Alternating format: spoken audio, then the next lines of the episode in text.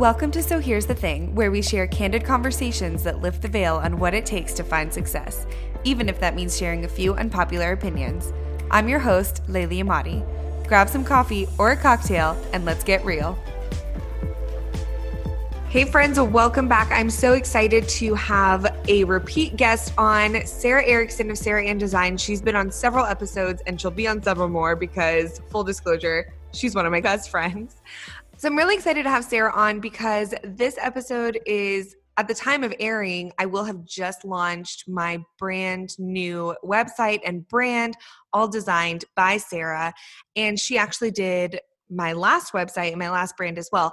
And everyone who I've told that I was rebranding has asked me the exact same question like, why would you rebrand? Your current brand is beautiful. And I love that compliment. Sounds really cocky, but quite frankly, Sarah designed it. So I, I feel like I can be um, really blunt about it. It is beautiful. It was perfect for what I needed at the time. And we've actually both talked about how bittersweet it is to kind of leave that brand behind and leave that website behind so I'm going to kick it over to Sarah and let her kind of tell us a little bit about when is it time to rebrand? When, as business owners, should we be aware of the fact that our brand is no longer serving our clients and serving our brand well? Like, how, when will we know that? I'm going to kick it over to Sarah. Welcome back to the show. I'm so excited you're here. Hi, everyone. Thank you, Laylee, for having me back on. It's always fun to get to chat here and especially about a topic that I care so much about. Um, thank you for all the kind words about both your old brand and your new brand. It's always a treat to work on a brand for a dear friend, but also, like you said, a little bit bittersweet to let go of a brand that we both loved in favor of something that uh, we will grow to love too, and that your new audience can love more. So I'm really excited for everybody to see it. By the time that this episode has come out, we'll have officially been able to share all of the hard work that we've been putting into it for a couple of months now. So that's that's always the most exciting part when we really get to share it with the world and, and see what they think.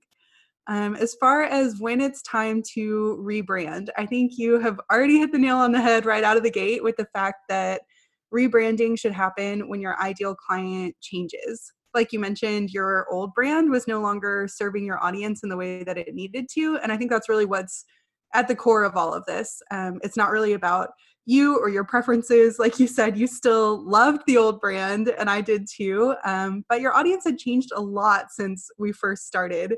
I'll actually kick that back over to you for a minute. Do you want to just share a little bit about how much your business has changed since we first started and met? And we're looking to target weddings all the way through building an education career. Um, you've experienced a, a pretty wide scope of changes since that time. Oh my gosh. Yeah, you could say that again. Honestly, so when we first worked together, Sarah and I were trying really hard to find like a brand that could be used to attract wedding clients, so brides, um, high school seniors, and dancers, a little bit of other photography, and then education for primarily other photographers. So it all did kind of tie together. And also, side note, I was one of those photographers and one of those business owners that thought, I want my brand to be me. I want my brand to be me. And that's what I just kept saying. And I, I see that a lot. Actually, um, I've just seen in the past month, like four or five people rebrand and share their their new brands on Instagram and they're all saying the same thing. They're all saying, This is so me.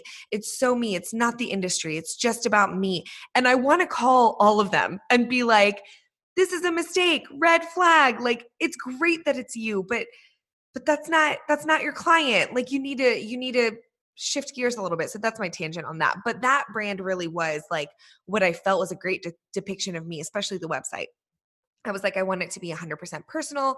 I want it to be all about the things that I love. I want it to be the colors that I love. I want it to be the fonts that I love. I want everything hand calligraphed and beautifully done because I love romantic and whimsical things. Um, yeah, that no longer works for me. I have, you know, five different companies, and within those five companies, they all do different things and they all have their own mini versions of a different brand. And it just got really confusing I felt like my clients and my audience was getting confused. I felt like it was really hard to track, like, oh, Laylee does next level. Oh, Laylee does. So here's the thing. Oh, Laylee does photography. It was just really hard to, to kind of track along with all of the things I offer. So, anyway, all that being said, after talking with Sarah, we realized like, okay, we need to take this a whole different direction. And it was super bittersweet because like I said my last brand was very personal. And this brand is personal too, but it's it's definitely more about my audience members than it is about me. And while that's emotionally difficult as a solo entrepreneur, it's also probably the best marketing move you can make. So if you're also if you're listening and you're one of those like four or five people that just released a new brand, no shade, like props, that's going to be great, you know, just for future reference. Yeah, no, I I think so much wisdom in that. Um, you know, yeah, I see a lot of people who do launch a brand that quote unquote feels like me. Um, you know, and in some cases that works. Like we said, for your original brand, you happen to love feminine details and beautiful calligraphy. And at the time that we designed that brand, a lot of the audience you were attracting was brides. So it made sense. You know, there was a lot of overlap there that it happened to work, but that's not always the case. um, it's definitely not always the case. And I think, too, as creatives, we're always walking this fine line because our businesses are inherently personal. And that is part of why people want to work with us you know they they want the personal experience of connecting with someone who has the personality that they want to work with. But that being said there is a balance there you know it's not all about you and what you like and your preferences. It definitely still has to appeal to that target audience. So yeah i mean I, I think that's the key there. It's just not about you. It is emotionally bittersweet to let go of that but it is always about your target audience more than about your own personal preferences um, you get lucky if there's an overlap but there may not always be um, depending on who that that audience is. That's something i want to talk about for a minute is who is an ideal client. Um, i think that's a phrase that is very popular and common and thrown around a lot in our industry and there are a ton of different ways to interpret it um, some better than others. I think for me the way that i like to think of it is according to two criteria that would make someone an ideal client. So for me, the first one is someone who can afford to invest in your services. I think that is a foundational start to someone being an ideal client that can serve you and serve your business well. Number two, I think it's important for that client to bring you work that excites you. Um, I think you know if, if you weren't excited about your work you might as well be in a corporate nine to five office. There's no reason to be doing what you quote unquote love if the projects are not actually projects that you love. So i think those two things are super important. To talk about the first one a little bit more someone who can invest in your services they have to be able to invest in you at a price point that contributes to your desired income. Otherwise they're not contributing to your business in an ideal way and I think we have a lot of people in our industry that can make a lot of emotional business decisions. Maybe you really love the client and they're so sweet or you know there's these these special circumstances that kind of tempt you to think of them as an ideal client, but the bottom line is that they have to be able to invest in your services. Otherwise it's just not a business decision. It's it's a favor at that point. Um, so that that has to be that foundational bottom line. And then secondly, I just think, like I said, that an ideal client has to bring you work that excites you. And it's often overlooked when people are creating that ideal client profile. You know, we spend all this time trying to decide where they shop or what clothes they like to buy, and it's always focused on on the client. But I think this is a moment where you do need to think about but what about you what's what's fun for you you know when you're trying to attract these ideal clients um, what makes that project exciting. So for some people, it's working with a particular type of client um, as far as their personality and just their outlook. Are they going to be really laid back or really involved in the process? Those are some things that could contribute to whether a project is enjoyable or not. Um, and sometimes it's more related to a particular style or aesthetic that really aligns with your inspirations and makes you feel motivated or inspired. Um, so I would advise everyone to just kind of take a look back at maybe your top favorite clients and examine what do they have in common? Like what made those projects fun and inspiring? Um, again, I'm sure many of you have done an ideal client profile or an avatar before, but I would encourage you to go back and look at it through this lens. Who can afford to work with you and who brings you projects that excites you? What does it really mean for them to be an ideal client for you? And start with that foundation before you get into any of the brand design or rebranding. Yeah, I think that's really great advice, especially because I'm sure that you see a lot of people come to you and and kind of not know what they want. I feel like even the fir- I'm I'm thinking back to before we worked together when I was still like DIYing everything and I like mm-hmm. made my own website and I had a friend make my logo and this was obviously years and years ago. But I remember when I came to work with you and you sent me like a questionnaire and this was by the way you guys it's really funny like Anna I guess it's funny to me cuz I know you but when we first we're very close friends now but we weren't when she first designed my first brand so it was really cool to like get the full experience and when i got sent over the questionnaire i was like wow like a lot of thought goes into um i just sounded like hamilton awesome wow um a lot of thought goes into where you know where you are as a brand and what you want out of working together and so i do think that like taking the time to actually discover what it is that you want out of your brand and what you want out of um, your website or whatever, all of your design elements is so important and something that I think not a lot of us think about. A, a ton of people, I mean, I know that the majority of my listeners, um, I know you guys probably are not of the of the whole like, oh, a brand is a logo. I know that you guys know better than that, but um, I do think that there's like even more depth that could that could go along with it. Yeah, and you don't have to know everything about how to appeal to that ideal client. You just have to know who that person is. You know, that's part of what the brand designer will do is translate you desiring to work with this particular person and attract projects that are a good fit for you. Um, they'll be able to, to take that and, and design something that will appeal to that audience. But we do need to have that foundation or starting point so that again, only you can know what projects are fun for you and what budgets are a price point that contributes to your family income. So, knowing those things will then allow the brand designer to kind of bridge that gap of appealing to that audience. So, you don't have to know everything. We'll guide you through that with a questionnaire, but you, you do need to know a little bit about who you're hoping to work with. Love that. Okay, so I guess my next question for you is what do you do or what would you advise someone do if they were they they knew that their current brand wasn't like 100% working for them but they weren't completely ready to invest in a whole new brand website overhaul. Because i feel like when you do invest in a new brand and a new website and all the new things it should last you quite a while. Like you really want your brand to last as long as possible. And i think i think it's become really common for people to be like i've rebranded i've rebranded like 15 times within like 3 years.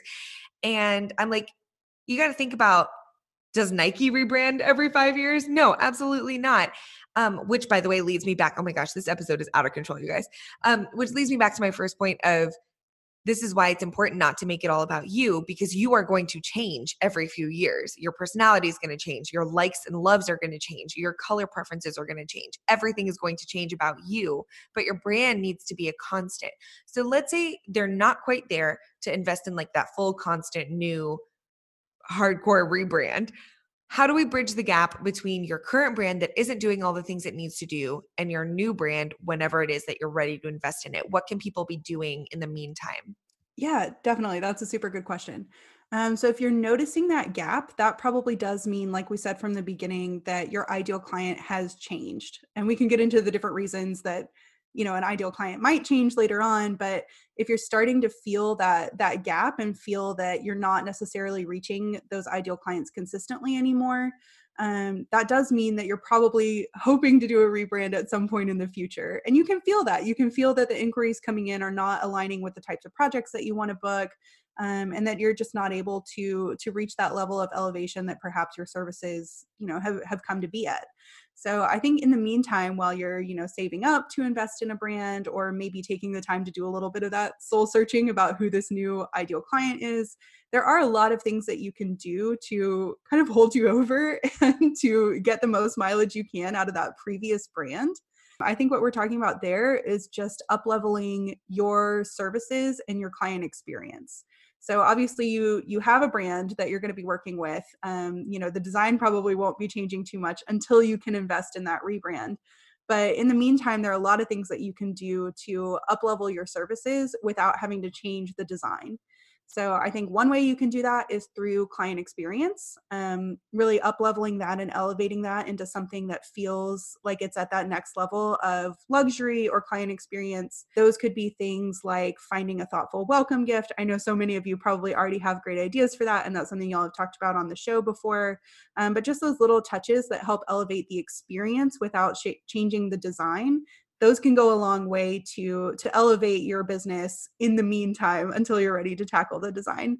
I also think that's a great time to invest in education and to work with a coach or a mentor, again, who can help you identify those shifts in your target audience and kind of lay the groundwork for that brand so that when you get to that point, you do have a good idea of how the audience has changed and how you might want to appeal to them in a new way. Um, I think that's the perfect time to to do that and to invest in the education that will help you keep up leveling. I think a couple of other things you could invest in at that time would be copywriting or imagery. Again, those are going to be huge things once we get to a website design that you're going to need and have that up leveled content.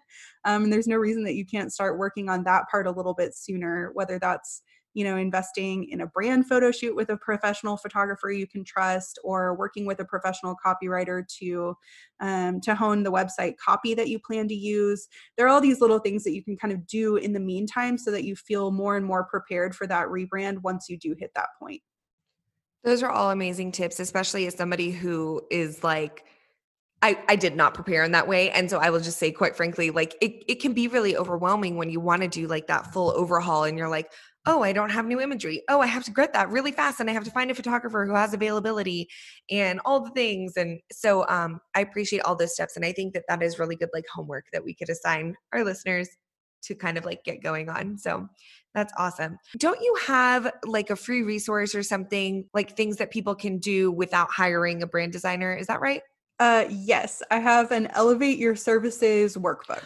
Perfect. Okay, we're we're gonna link that into the show notes for you guys because everything Sarah puts out is freaking amazing education and I'm excited about it. So, um, well, thanks. That'll definitely walk you through a couple of those items, like what you can do to uplevel your client experience. Um, Laylee and I both love workbooks and worksheets, so it'll have a couple couple of fill in the blanks and then um, a little checklist of a few things that you could do, you know, even this week, just to add one little thing that helps uplevel your brand as a whole even if the design itself is not changing. Oh, that's awesome. I love being able to give our listeners some real tactical stuff to um, to tangibly work on. So that's amazing. Okay, so what are some reasons that your ideal client would change? Yeah, so I think there are several different reasons that that ideal client and audience can shift. We talked about that a little bit for you that it was a change of services and really of industry, you know, a change of industry from wedding and photography into education. That is huge. Um, like we said, you needed a logo originally that felt elegant and feminine, something that could appeal to brides and to seniors, but still attracting a lot of women creative entrepreneurs. And since that time, your career as an educator has totally taken off. You're not offering wedding photography anymore, so there's no need to attract couples. And then on top of that, you're not just speaking to a small set of creative women anymore. Your audience has expanded in a huge way and needed to be something more flexible, more versatile that could encompass all the different things that you're doing. So that's a huge shift and change of industry. I also think there are a couple of smaller ways that your audience can shift one of which would be a change of pricing. So if you've honed your skills and increased pricing for your previous audience, um, they may no longer be able to afford you. And like I said, that that puts them out of the category of an ideal client. If they can't afford your services, they're definitely not an ideal client. And that's a legitimate reason to consider a rebrand to a higher end market. Um, I think also a change or addition of services would fall into that category. So if you've added a new course perhaps or um, you've launched mentoring sessions or a different type of photography again your new offering may overlap with your current audience but it also might not. Um, and then sometimes your new offering gains traction and takes off and kind of has its own trajectory and becomes the main component of your business. And in that case, again, you might need to prioritize that new audience that's seeking the new service um, instead of instead of your original audience.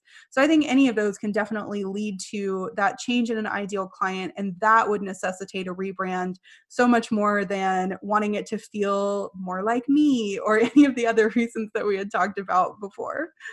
That's so helpful. I feel like we're totally throwing so much shade at the like it feels like me thing, but I just want to reiterate that that was 100% me last time. Like I was I was the number one fan of like make it feel like me. I want it to be all about me. I feel like a personal brand should be all about you.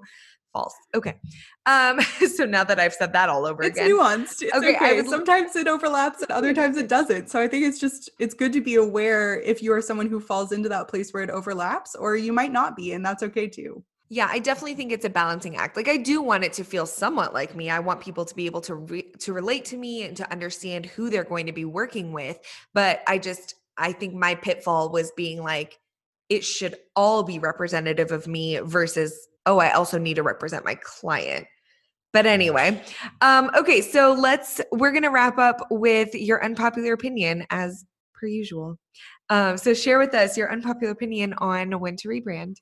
Okay, I think my unpopular opinion on on this topic will be when not to rebrand. Um, and there are a few that come to mind. I think the first is when you're bored. There are so many people that just get tired of their original brand and they're looking for something fun and new and glamorous and exciting in their business.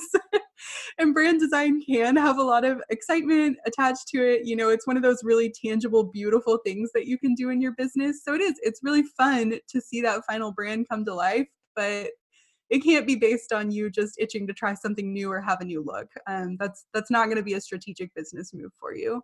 I think another time not to rebrand is when you're jealous. Um, you see a lot of new people launching brands or one that you love. And I just don't think that can serve us well when the foundation to the brand design is getting getting jealous or comparing to other designs out there that were uh, designed to appeal to a different audience than perhaps your own. Um, I think the best way to start is always with the foundation of yourself and your clients um, rather than than getting jealous or comparing to somebody else's new look. And then lastly maybe this is also unpopular advice for sure but i don't think it's time to rebrand necessarily when you're not booking. Um, i think a lot of people jump to that really quickly. If they're not booking the first thing they say is well i need to rebrand. And that may not always be the move for everybody I don't think you should necessarily jump into a rebrand if you're noticing this pattern of not booking because there are so many other factors that come into your marketing of your business. Um, and a rebrand is is a big deal. You know, it's a it's a big investment, and I think if the foundation is not there, you're just going to end up having to rebrand again. You know, in six months or a year if you don't have that solid foundation to it. So I think take a good look at the other factors first to see if there are any missing pieces of the puzzle before you invest in that brand strategy and design. Um, but don't jump to it as the first thing that needs to change if you're experiencing a slump in booking. Oh my gosh. The like if you listen to nothing else in the episode, those were awesome pieces of advice, especially the jealousy thing. Like I'm just going to put myself out there 100%. I feel that all the time because I'm so, I get so excited for other people's new looks and new things. And I'm like, that looks amazing. I want that too. And I think it's just so important to kind of combat that comparison and realize like it's great for them. You can be excited for them, but it doesn't necessarily fit you. And you didn't do that in the first place for a reason. So thank you so much for sharing that and for sharing all your expertise. I love having you on. It's just like such a fun energy to have. Well, thanks for having me back on. I am so excited for everybody to see your new look and also that we've been able to honor your old brand. You know, it, it, did so much to get you where you are today. And I think that's worth mentioning and honoring is just just what a great brand it was, but also being able to move forward in the future with a brand that can appeal to a wider audience and where you are now. Um, and I'm just really excited to see how that takes off and, and for everyone else to see the hard work we've put into it. Oh my gosh, me too. Honestly, I'm like in mourning for my for my sweet little blue brand. I I loved it so much and I love it so much. Um it was definitely and it was such a huge change. I you guys have to go check it out. Like not to be like look at my new brand, but look at what Sarah has created. She took like five different companies, made them all cohesive, made them all fit. Like it all looks just really clean and really perfect for my ideal client and for my audience. And so I'm really excited. And you probably actually have seen it if you're listening to this episode. The artwork on the podcast has likely changed by this point. So you're seeing the new brand in action. Um, and I'm super, super thankful. Thank you, Sarah. Thanks so much. Talk to you guys next time. For show notes and resources mentioned on today's episode, head to so here's the thing podcast.com. And if you're enjoying the podcast, I'd love to read your review in iTunes. Thanks so much for listening, and I'll catch you in the next episode.